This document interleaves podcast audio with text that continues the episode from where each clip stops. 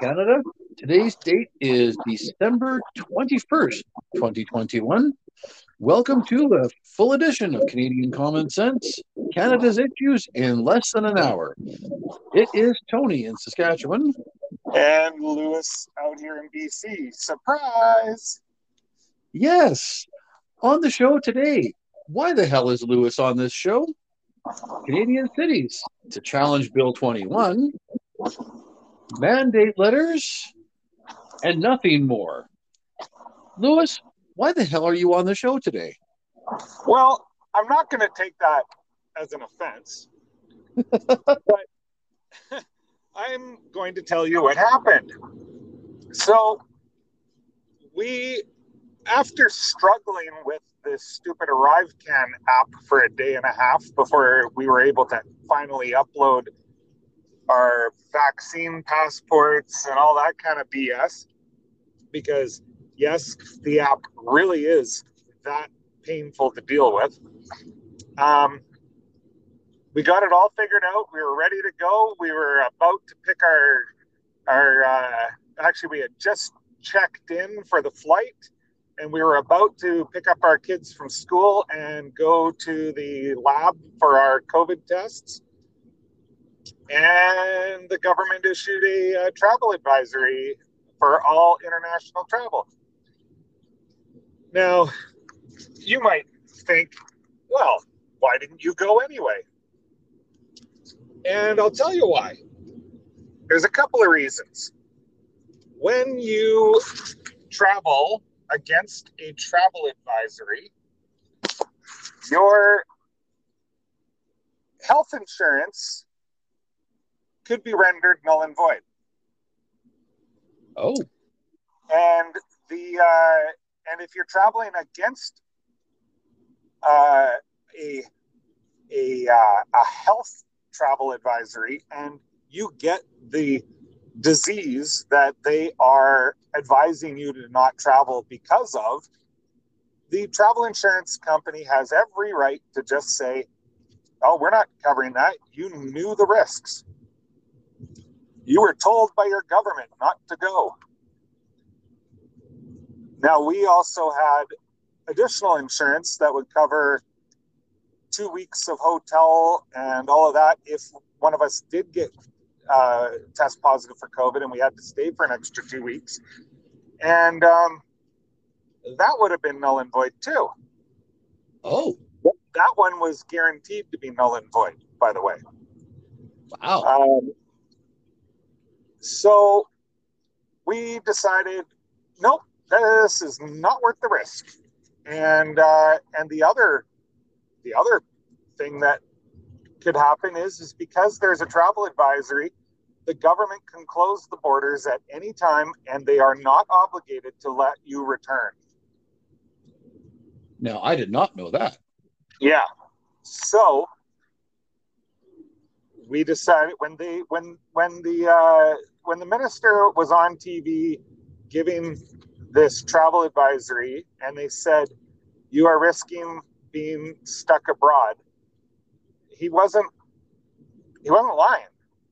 Like that's if they close the borders, you can't get home.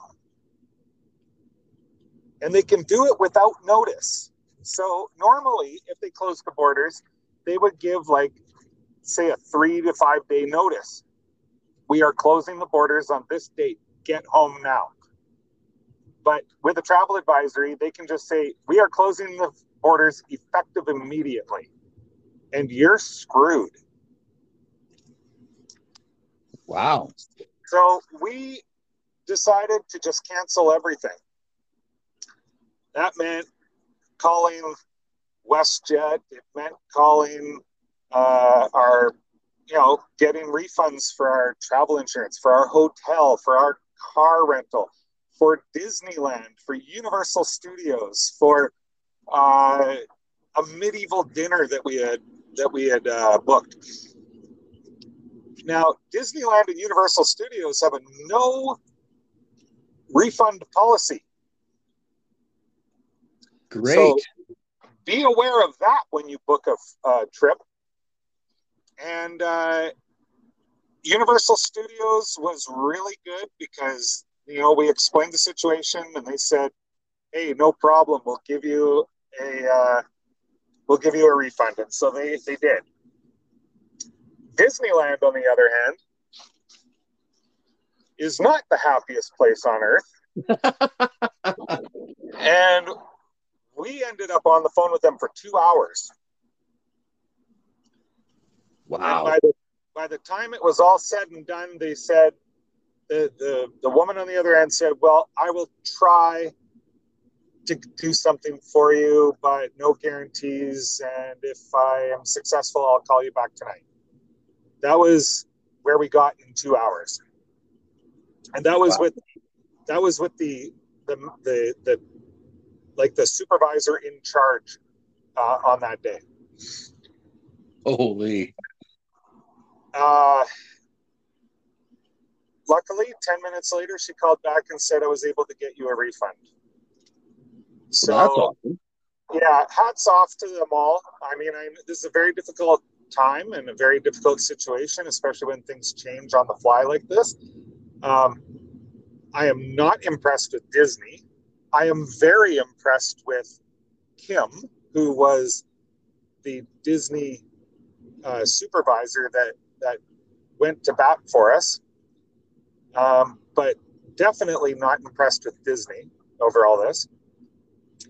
Uh, very impressed with Universal and everybody else involved, including our travel insurance company that gave us a full refund because we didn't go.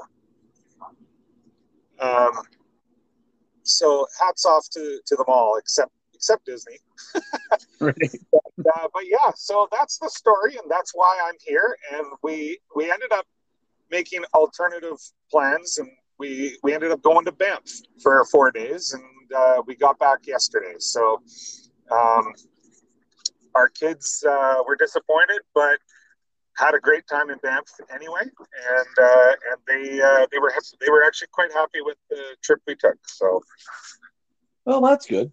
Now, Canada, for perspective, Lewis was texting me as as the news was coming out, and I remember one of your texts that said, "Okay, well, we check in for our flights four minutes from now," and you were waiting for the the announcement to come out from the government, and well, we now know how that story ended.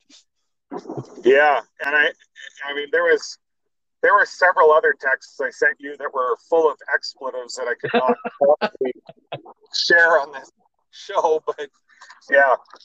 So now let's let's talk a little bit about why the whole world is shutting down. Yes. Because for the life of me, I can't figure out why. And I can't get that either because I uh this is where it really ticks me off when I hear people tell me, "Oh, we just follow the science." So, okay, fine. I followed the science on Omicron, which is why we're shutting the whole world down. And the science from Omicron in South Africa, where this was discovered, says that well, it's really no more dangerous than a a mild cold or a, you know a common cold. And in South Africa, uh, nobody had died. There was very few hospitalizations. Most people had mild to no symptoms. So that tells me, well, the science is pretty sound. We're we're okay. But apparently, that's not the right science. No, because and, and here's where I'm starting to call shenanigans on the whole thing because in South Africa, where they've had a a very serious spike in COVID cases since Omicron, have had a an, an extremely high number of hospitalizations. Oh wait, no, they haven't. Um, they've had like 1.9% hospitalizations as compared to 19% with Delta. Yeah. Yeah. To me, this that says the science is pretty solid that, hey, we're going to be okay. Yeah. This is, in fact, in fact, all the data that is available from other countries, not Canada or the US or even England, but other countries, you know, the ones that tell the truth, um, is that this is an upper respiratory illness now, Omicron, which is basically the same as a seasonal cold. And not even a bad cold, a mild cold. And people who have had Omicron are showing extremely high resistance to the other strains or the other variants. Yeah, which so, should tell us that, like you said it, I think it was our last show or the show before, that should mean we're at the beginning of the end. Yeah, this, if if all the data holds up, and I mean we're a month into Omicron at least because that's only when it was announced. But there was a whole, I believe, uh, three to four weeks prior to that where they were dealing with Omicron in South Africa without, um, before they knew what it was that they were dealing with, they, they, before they knew it was a different variant. And if if this data holds up, and it should, because like I said, we're we're almost two months in with it. Um, this sounds like the strain that you want to get so that you get immunity to the disease as a whole. Absolutely, it is. And I, uh, on a Facebook post, I, by the way, I'm not advising that people go out and have COVID parties or anything because you might be getting Delta. Um, but it sounds like if you're going to get COVID, this is the one you want. Yeah, well, if, um, on a Facebook post, one of our, or maybe it was on a show, um, the local talk show host, at any rate, had three friends that, that caught Omicron. One had a headache for two days. Another had a case of essentially morning sniffles. The third showed no no symptoms whatsoever. So I'm thinking, hey, we're uh, we're probably going to handle this one okay. Yeah, and if this is the case, if this is the dominant strain, if this becomes which they're they're guessing, whenever they say that Omicron is now taken over as a dominant strain, nobody knows that because it takes six to eight days of lab work before they can confirm whether something is Omicron or not. So when they're saying that Omicron has taken over, this it is purely a guess, it may be an educated guess, but still a guess. And well, like they're they like I mean when the, when Delta happened, I mean do you remember what they said? They just they're just point on that they're all Delta. I mean yeah. Omicron too. So now if that's the case, if Omicron becomes the strain, and some places are saying it already is, then we are very, very close to this being the end. Oh, but they don't want you to think that, Lewis. That's why Quebec is talking about curfews again.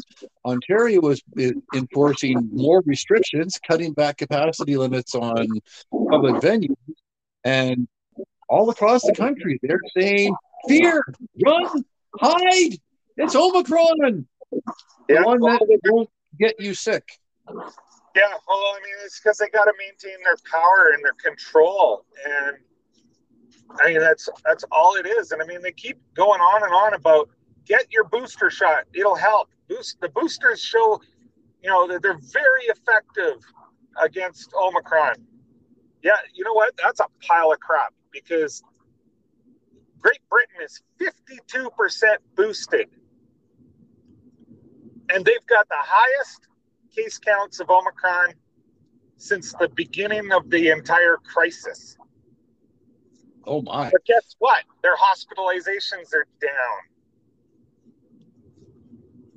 Yeah, well, and that's, uh, that's something we're seeing here as well. That our hospitalizations are down, and but this exactly what you said. I mean, the government is jumping up and down, saying, "Go get your boosters," and in Ontario and here in Saskatchewan and probably elsewhere, they've said, "Oh, yep," and now we're going to uh, reduce the the, the wait for from six months to three months.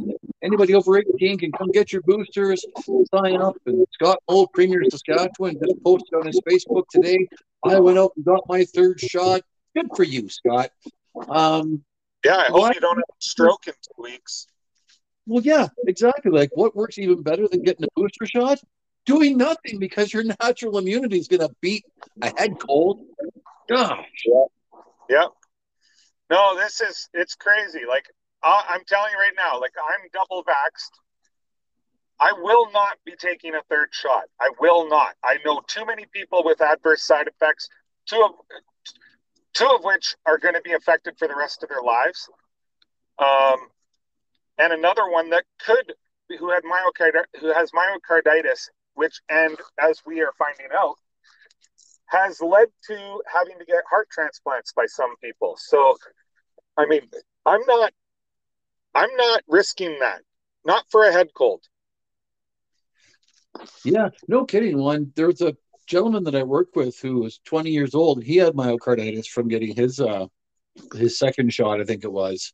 He spent a week in the hospital, so I uh, I didn't yep. know that he could possibly be in further trouble down the road. Oh yeah, yeah. No, the, the myocarditis could lead to years of medical care, and um, and if, and there's already been a couple that have had to had heart have heart transplants. One of which was a 19 year old woman who ended up dying after the the heart transplant because the her body rejected it. Wow. Yeah, that one was in the U.S. I mean, this is it. The, the adverse side effects are very real, and they don't tell you about them at all. In fact, you're a conspiracy theorist if you bring it up. Oh yeah, and uh, well, you and I both have been lambasted quite hard, even for just talking about such silly things as the uh, monoclonal antibodies, or perhaps ivermectin or hydroxychloroquine, you know, any kind of just alternative therapeutic. Well, we're yeah. suddenly insane. Yeah, and if you listen, and if you listen to any of the doctors in the U.S., they all say that monoclonal antibodies are the treatment and th- that is not a conspiracy theory or even an alternative method of treatment. Like they're acting like it's some kind of, um, uh, you know. Oh, it's a witch doctor. Yeah, like a witch doctor or whatever to use monoclonal antibodies. Monoclonal antibodies are used to treat cancer and other like dangerous diseases because what they do is they boost your immune system. And they but and, and they have great success with them. That's why the us has higher uh, uh, success rates with curing cancer in patients as compared to canada. It's why they are uh, you know why florida has actually done a very very good job of mitigating uh, uh, their um, their deaths from covid because they're using monoclonal antibodies there and because people stopped getting the shots because monoclonal antibodies are so effective, the federal government under Joe Biden decided to limit the availability of Florida so that people would get their shots. Yeah, that was really amazing, wasn't it? Yeah. Is it, disgusting. Like I like that's murder. Yeah, well, I mean, they're upset because Florida decided to choose freedom and uh, I love Florida. I wish we had Ron DeSantis here. And they succeeded. They actually said, no, we're going to live our lives. We're going to protect those who need protecting. And we're going to explore any proven treatment available. Wow, what do you know? Yeah, well, if you look at if you look at the COVID death rates uh, in Florida and in uh, say Sweden, where they did the same thing. They didn't do any lockdowns. They didn't, you know, they they uh, they let people live their lives and they protected those that needed protecting. And they're like middle of the pack. Places like California, where they went complete lockdown for a year and a half, have higher death rates. And they have a younger population and higher vaccine uh, or higher vaccination rates. Yeah, see, the funny thing in California is if, two counties side by side, Orange County and LA County, they they border each other, and LA County did the hard lockdowns, they did the mask mandates, they, you know, did all the all the following the science. Orange County said, no, no, we're, we're dumping the mask mandates. We're not doing that. And Orange County, they, they locked down less. They still locked down, not as much. And for some reason, Orange County is doing way better than LA County. Yeah. Yeah. No, it's crazy. I mean, what what's happening right now is is not following the science. It, it's it's this is all about power. And that's all it is. It's about power and control. Yep, totally is. Yep. All right. So, on speaking of control, let's move on to, to Quebec for a minute. And we won't touch on this for very long, but Bill 21, which uh, anybody who listens to the show or even watches the news in general knows is the bill is called discriminatory by Shachi Kurl and Mercedes Stevens in the uh, leaders debate in the federal election. It's the banning of religious symbols for public employees. Just came to the, the light in the news because it was a teacher in Chelsea, Quebec, which is just across the border from Ottawa. She was, I guess she was, what she was wasn't fired. She was just sort of shifted to a different job within the school she was working at. Don't teach her anymore because she dared to wear a hijab. Now, this should be something that I don't know, maybe Erin O'Toole should take on, or somebody in you know Quebec provincial politics. But instead, Canadian cities have decided they're going to support the Supreme Court challenge to Bill 21. Lewis, what's wrong with that picture? Yeah, the the the Party of Freedom is not fighting for freedom. Yeah. like I mean, have you ever looked at the difference between the French and the English versions of the election platform for the Conservatives? I haven't actually. Well, the French platform is not the same as the English platform. The French platform uh, kind of encourages Quebecers to just go along with Bill C 21. Or, sorry, oh. not or not C. Is it C twenty one? No, not C twenty one. No, Bill twenty one. Yeah. Or Bill twenty one. Uh, it, it it basically encourages Quebecers to go along with Bill twenty one, and in the English platform, there's no mention of Bill twenty one at all. No, and then when Erin O'Toole has been questioned about it since then, he just says, "Oh, you know, Quebec should take care of what you know their own things, and we shouldn't be involved in Quebec's business," which is essentially exactly what what Red Trudeau has, said. Is the same as what Blue Trudeau was saying. So it's uh, it's sad there's no leadership from Ottawa on this issue, and I don't even know who the official opposition is in Quebec. Is it the Parti Québécois? I think so. Okay, because they're they're silent on it as well. And I actually well, heard. Uh, they are. yeah, that's right. Yeah. Well, Dino Colavecchio, who is uh, a talk show host in Quebec, and he's on the Roy Green show quite often, which is why I know who he is. He actually uh, completely unapologetically supported Bill 21. He had an interview with Roy Green where he laid out his case for it. And I give him full credit for doing so. I don't agree with him, but yeah, he said it's very popular in Quebec and, and that we should just bugger off. Basically. Yeah, I mean, honestly, it's it might be provincial jurisdiction. I don't know, but this is something that is wrong. I mean, it, it, it doesn't just it doesn't target let's let's be real here. This is not targeting Muslims. No. It's affecting everyone. So a Christian who wears a cross on the outside of their sweater is not allowed to do so if they work for the provincial government. That's um, right.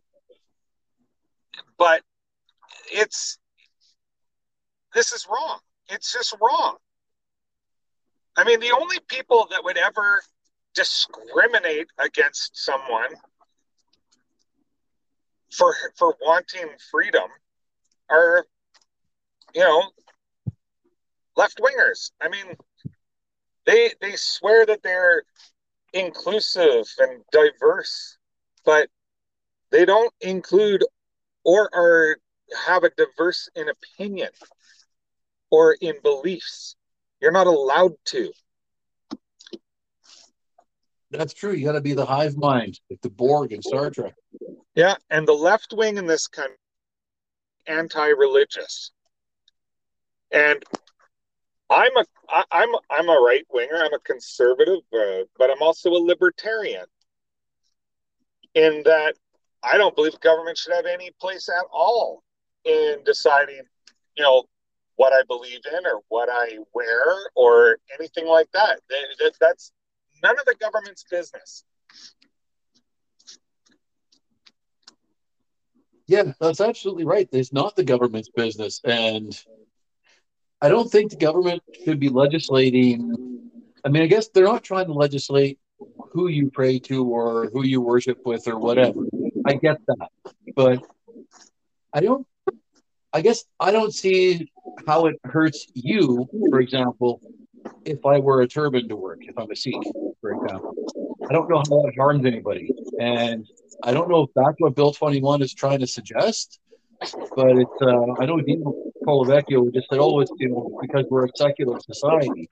Well, Canada, by and large, is a secular society, and most of us don't mind if we see a Sikh wearing a turban or a Muslim wearing a hijab, as an example.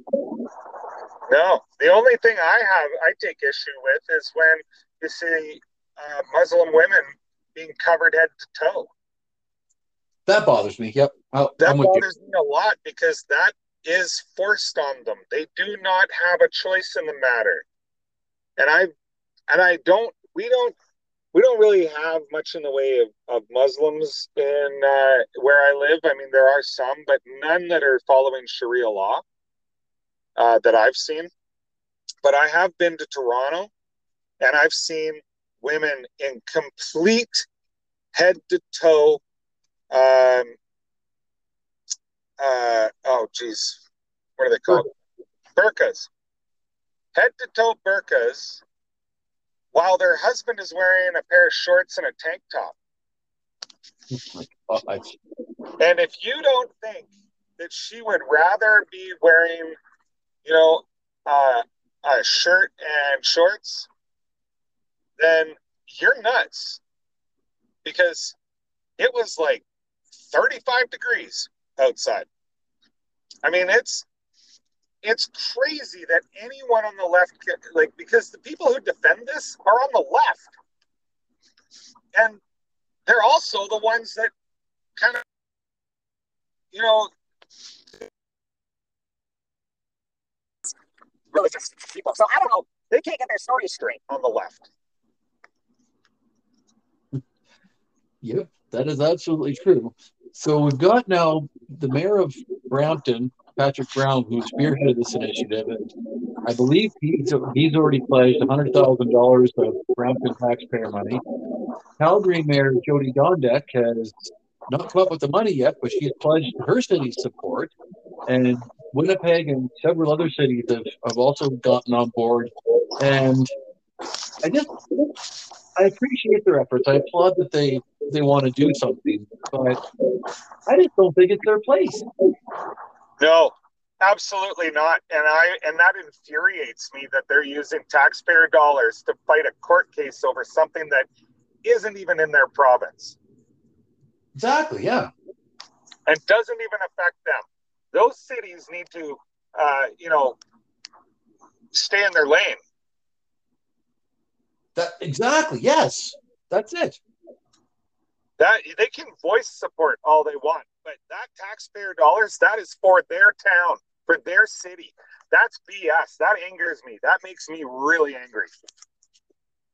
Yeah. Well, uh, if you think that makes you angry, Lewis, let's talk about some of the cabinet mandate letters that, uh, they came out the very last day that the Parliament sat before it rose for the Christmas break. Of course now, they did. Of course they did. And now, remember, in August, Justin Trudeau said this was the most important election in Canada since World War II. So he should have had his cabinet ready to go by end of September. Because Stephen Harper took only 10 days to get his cabinet together in his last, uh, last election that he won in 2011. So really these mandate letters should have been in the hands of cabinet ministers in early October. But instead, it was mid December, just before they take off for the Christmas break. And Canada, I know self praise stinks, and I know that we blow our own horns a lot on this show, but I took one for the team. I read through almost every one of these mandate letters this past weekend. And I'm telling you that if there's anything that's, that's a cure for insomnia, those mandate letters were in. So I'm going to break down a few of them for you here. Every single one of these letters has the same five paragraphs to start the body, saying, I'm pleased to have you in the cabinet, and you must accelerate our work on climate change. You must accelerate our work on reconciliation, implement UNDRIP, and you must con- consult uh, in, oh, with inclusion and diversion, diversity, and on all actions consult. And you're going to love this, Canada. Listen up. Insult, come not insult, consult Black, Indigenous, people of color, women, newcomers, persons with disabilities, and faith groups in all all your policy measures. I know what you didn't hear was healthy white males who were born in Canada. And when they say they want to include faith groups, I'm gonna guess they don't mean the Mennonite Church in my community. Just, just, guess. So, that all being said, when you consult everybody but a small segment of the population, let's start with why don't we start with Chrystia Freeland because she's always of fun. Now, I should say there were some good things in some of these mandate letters that I actually support. Um, and Steven Guilbeault actually got a couple in his letter as, uh, as environment minister that I'm actually all for, and I'll get to those. But Chrystia Freeland raised taxes on banks and insurance companies that earn more than $1 billion and require them to pay a temporary Canada Recovery Dividend. Minimum 15% tax for top bracket earners. And here's the one I actually don't mind so much with hers border carbon adjustment, which is a tariff on imports from countries that don't have carbon tax on products that are subject to carbon taxes here. Kind of levels the playing field for Canadian producers. But I don't like this idea of taxing banks and insurance companies because well, people tend to invest in them. Wow. I mean, all those taxes just get passed down to the consumers. I mean, yeah, I mean, there is only one taxpayer. It's and because I mean, as much as people want to say, "Oh, raise taxes on corporations," corporations don't pay tax. You pay the tax, and they pass it on. Right. It's it's like it doesn't matter how much income tax you think uh, a corporation is paying actually paying it. They just raise their prices so that they can bring more revenue in so that they can pay those tax bills. So, I mean, this is all this is going to do, all this is going to accomplish is make life more expensive. Oh, yes. There's more. Now, I don't know if this is in addition to the current raises we are getting in Canada pension plan premiums, or if this is on top of, but it's in your mandate letter, a 25% increase on Canada pension plan premiums to, you know, well, you and I, the taxpayer. 25%? 25%. That's so, outrageous. Yeah, so I don't know if that's on top of what they have already been planning over the next. I think it was a five-year plan. So, at any rate, that's obscene because we already paid quite a bit. Wow, that's crazy. Yep. And well, there's more, of course. we're going to take one little bite out of the, the Minister for National Revenue because I was quite upset that part of his mandate is to instruct Canada Revenue Agency, quote, to improve its capacity to monitor real estate transactions. Lewis, Yes. what is that? I mean, that's. I mean, we've known this is coming for a while, right? I mean, for what three years now, we've had to report whether or not we sold our house on our uh, income tax return at the end of the year. That's right. So, and all along, we've been saying they're going to tax our house uh, sales. They're going to tax the sale of our house, and and the left and the liberals have been saying you're a conspiracy theorist. That's not going to happen. That's not in the plans. Well, guess what? If you sell a house that you have owned for less than 12 months, you will have to pay capital gains. Yep, that's the flipping tax they're talking about. And you brought up probably better part of a year ago on the show that they're going to be taxing the capital gains on the sale of your primary residence, no matter how you know whether you've owned it for 20 years or three years. And that's why they were asking you to put that on your t- income tax return. And that is exactly what I read when I read that that mandate letter. Yeah, I mean that's that is the beginning of um, of taxing all house sales. They're going to start with the flipping because that pe- people are like, yeah, that's why our housing's so expensive because people are flipping. So get those guys, get those rich bastards, and it eventually just trickles down to getting everybody. And I mean, this, it, and I mean, that's happened time and time again. This isn't like the first time this has happened. They always do that. They go after one thing and then they go after the next and they go after the next until they're going after everything. And I mean, they, they they've done that with firearms. I mean, they, you know, they first it was like fully automatic weapons, then it was handguns, then it's semi-automatics, then it's you know whatever. Then now it's after guns that just look scary.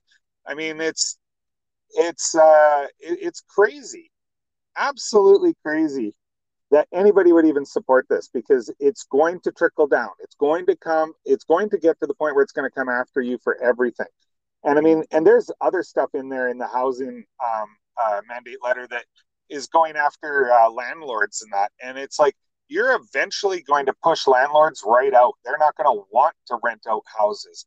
They're and, and that is not going to make housing cheaper. It's going to make it more expensive because people aren't going to be providing rentals anymore. They're they're just going to uh, uh, hold on to them.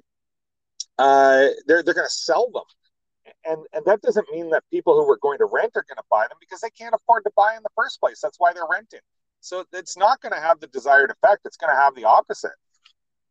It is, and uh, in the Minister of Housing uh, mandate letter, it even suggests that, and I love the way they word these things because it talks about if a landlord is to renovate a property, they they're going to monitor how much the landlord increases the rent to make certain that they don't increase the rent excessively. Who defines excessively? And number two, what the And hell just- business just is if you as a landlord renovate a bathroom for seven thousand dollars, so you increase the rent by hundred dollars a month, let's just say, so that in six years you recoup the cost of, of that bathroom reno. Well, in that six years, you're also going to end up replacing appliances. You might do the floor in another section of the house. So who is who's to say that hundred dollars is excessive or that you know you could have charged 150 or whatever? It's, it's none of their goddamn business. It's called a free market for a reason because the market will decide. Yeah, and for the last two years, as a landlord, I have not been allowed to raise the rent on my tenant, even though my property taxes have gone up, my electricity has gone up, my gas has gone up. All those things have gone up, but I'm not allowed to raise the rent. I'm just damn lucky that my uh, tenant decided to keep paying his rent. I know someone who lost their house because their tenant stopped paying rent because the government said they didn't have to during COVID. And they could not evict because of it either. Oh my gosh. And the tenant had never lost their job during the whole thing. Oh, Jesus. I mean, this is government has way too much control. And I get told that I'm crazy for thinking this all the time. And it's like, no, government has way too much control. They have their fingers in too many things. And they screw everything up that they touch. Everything from healthcare to policing to the military to uh, to housing to uh, student loans to everything. They screw up everything. Oh, yes, they do. well, since you brought that up, let's see where else they screwed up. Now, I'm going to stress Natural Resources Minister's mandate letter actually says nothing about developing Canada's natural resources. Nothing. It does talk about old growth forest protection plans working with the Ministry of Environment. It does say he needs to make Canada, quote, a battery superpower in making and recycling batteries, and that he needs to uh, implement a $5,000 grant to retrofit homes. Now, let me stop right there, Canada. This summer, I got two bedroom windows, a front door, and a storm door that cost 3000 bucks. Uh, in fact, it was a little over 3000 So, $5,000 grant to retrofit my home. What's that going to do? Squat. Yeah, the it's funny because he, he mentions the manufacture of batteries, but you know, rare earth metals are pretty much uh, cornered by China. Yep. Um, we have some, you know, nickel and you know, or we have nickel mines here, which is which is the the main ingredient needed to make uh, lithium ion batteries. Uh, it's like 90, I believe it's 90% of the battery is nickel. So we have that.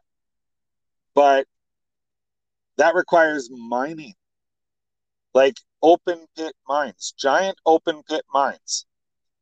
And but the but they're against those things. They don't want those things. That's but they're required to do the things they want to do.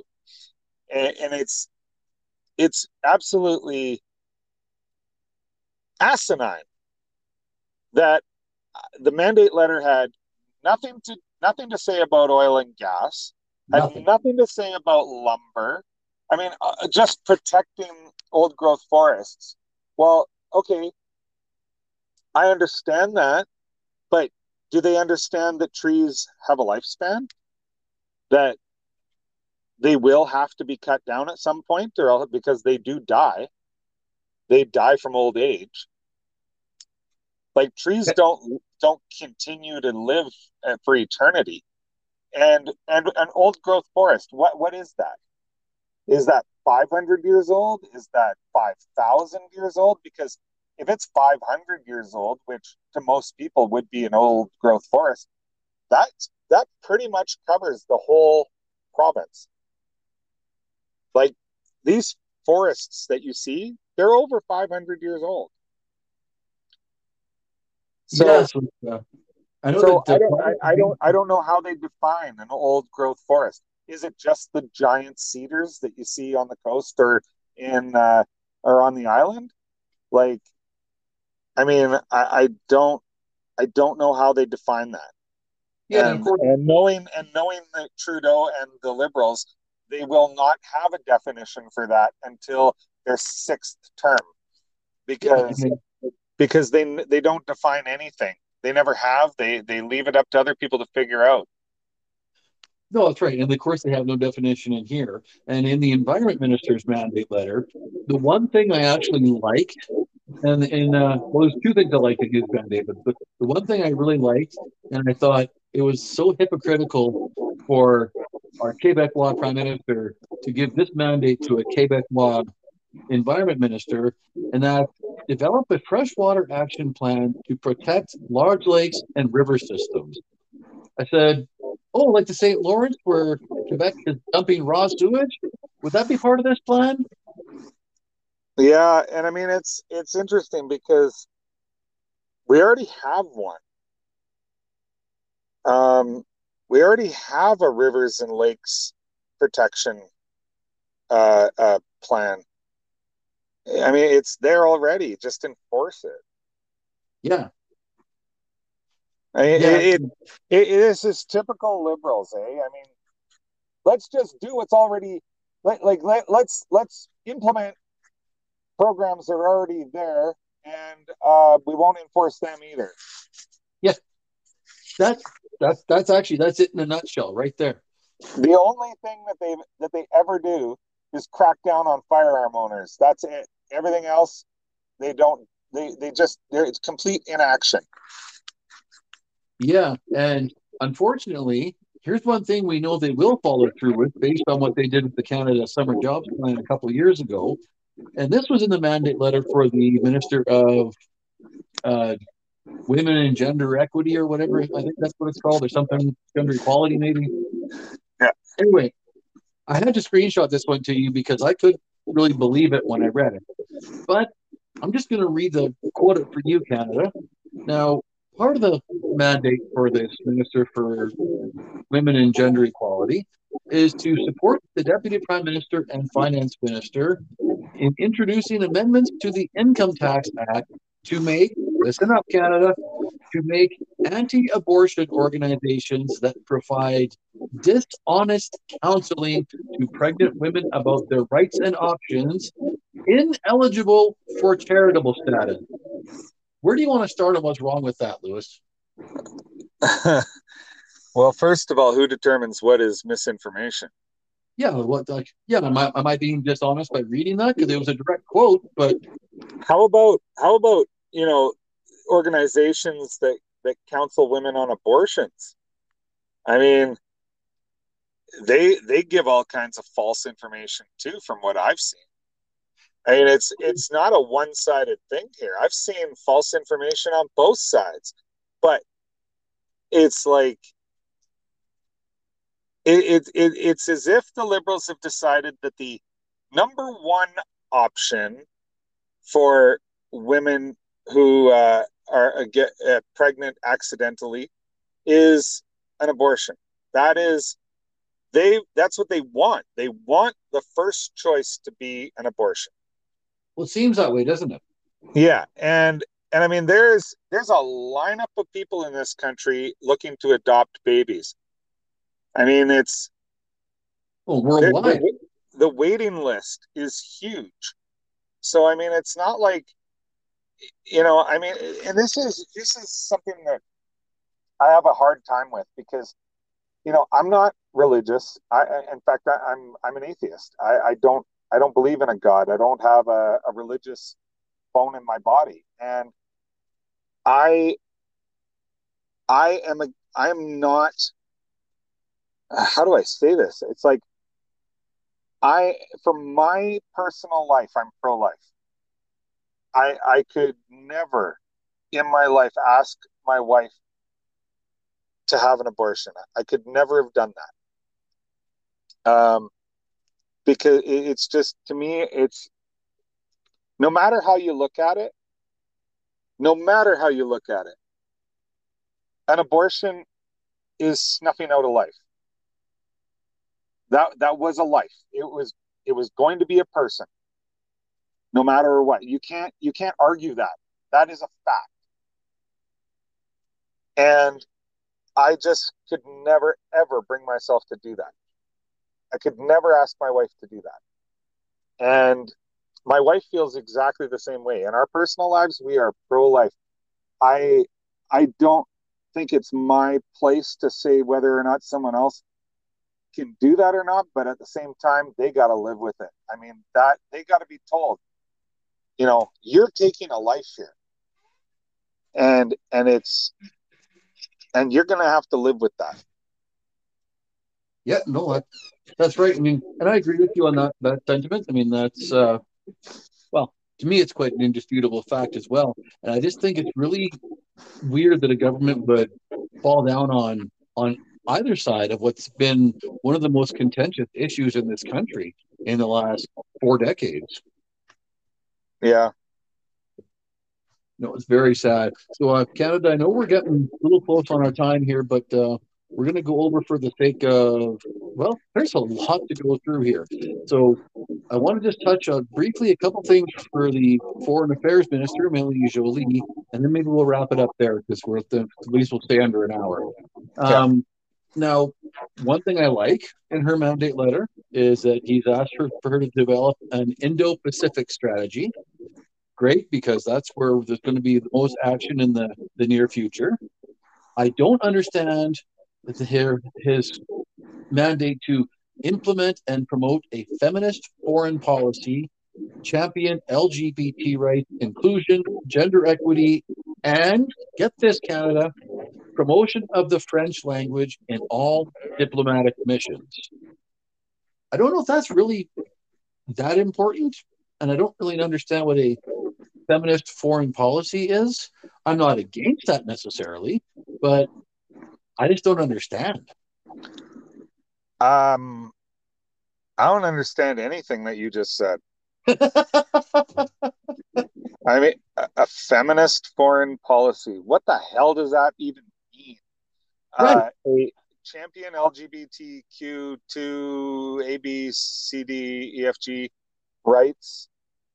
Uh, uh, okay. I mean, I I understand it. In, like countries that are still stuck in the seventh century, but um, I mean, is that really top of our priority list? I mean, I I didn't I don't hear anything in there about China. The word China did not show up once in her mandate. I mean, not I mean, once. China, China. Okay, if you want to know who the world's superpower is right now, it's China. It's not the U.S. It's China. And, oh, it definitely is. And we know that because they're basically annexing countries right now, and nobody, nobody is standing up for those countries. They are, they just basically rigged Hong Kong's election, and they're annexing uh, uh, Hong Kong against their will, and not even the United States is standing up to protect them. Nobody is standing up to defend Hong Kong. Nobody. And our own prime minister in his year end interview uh, with Rosemary Barton wouldn't even go as far as to say that the Chinese are, are, are, are guilty of a genocide against the uh, Uyghur Muslims. And he, his excuse was genocide is a loaded word but he was really quick to say to to, to accuse Canada of genocide. But he won't he won't say anything about China. China is the world's dominant superpower now, people. Get used to it. Yeah, and you know it was uh he did interview Evan Solomon as well, would probably had most of the same questions. And again, yeah, he he just danced around the China issue for every question that Evan Solomon asked him. He he would never nailed it down, and yeah, he would refuse to talk about about genocide at all when it came to China. And I wish Evan Solomon had asked him about Huawei because still he won't say no to Huawei, even though well, everybody and their dog are saying, "Okay, it's time to get Huawei out of here." And yeah, yeah just I don't get what China has on him, but yet the word China did not show up even once in Melanie Joly's mandate letter. Even the, the United States was only mentioned once, but he did at least say that United, you know, United States was our strongest ally. So there's that, I guess. Yeah, well, and and you know, in his uh, interview with Evan Solomon, the first it was up like three parts, right? Like yeah. in between commercials, there was three parts. The first part he answered every question like I would expect a conservative to answer them. And I was I was like, damn, I can't argue with that answer. Damn, I can't argue with that answer. Damn, I agree with that answer. And then part two and part three, oh, there he goes back to being, you know, dumbass Trudeau again and answering everything without answering any questions and just dancing around them and not giving any information.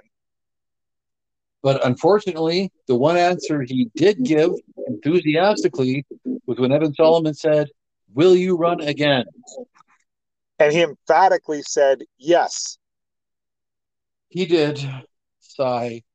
Yeah. So get used to it, Canada. We're going to have Trudeau as prime minister for the rest of our lives because Canadians are stupid enough to keep voting for him. And that right there is a good way to end the show because you're absolutely right, and that is depressing as hell. Yeah. All right. Thank you so much for tuning in, Canada. Yes, we did go a little longer than our usual 45 minutes, but I feel like we had to. Um, stay tuned. We might not get a show in next week, but we will be back after that to do our year in review and our predictions for 2022. So until then, thank you for joining us. It is Tony in Saskatchewan. And Lewis in BC. Good night. Good night, Canada. Good night, Canada.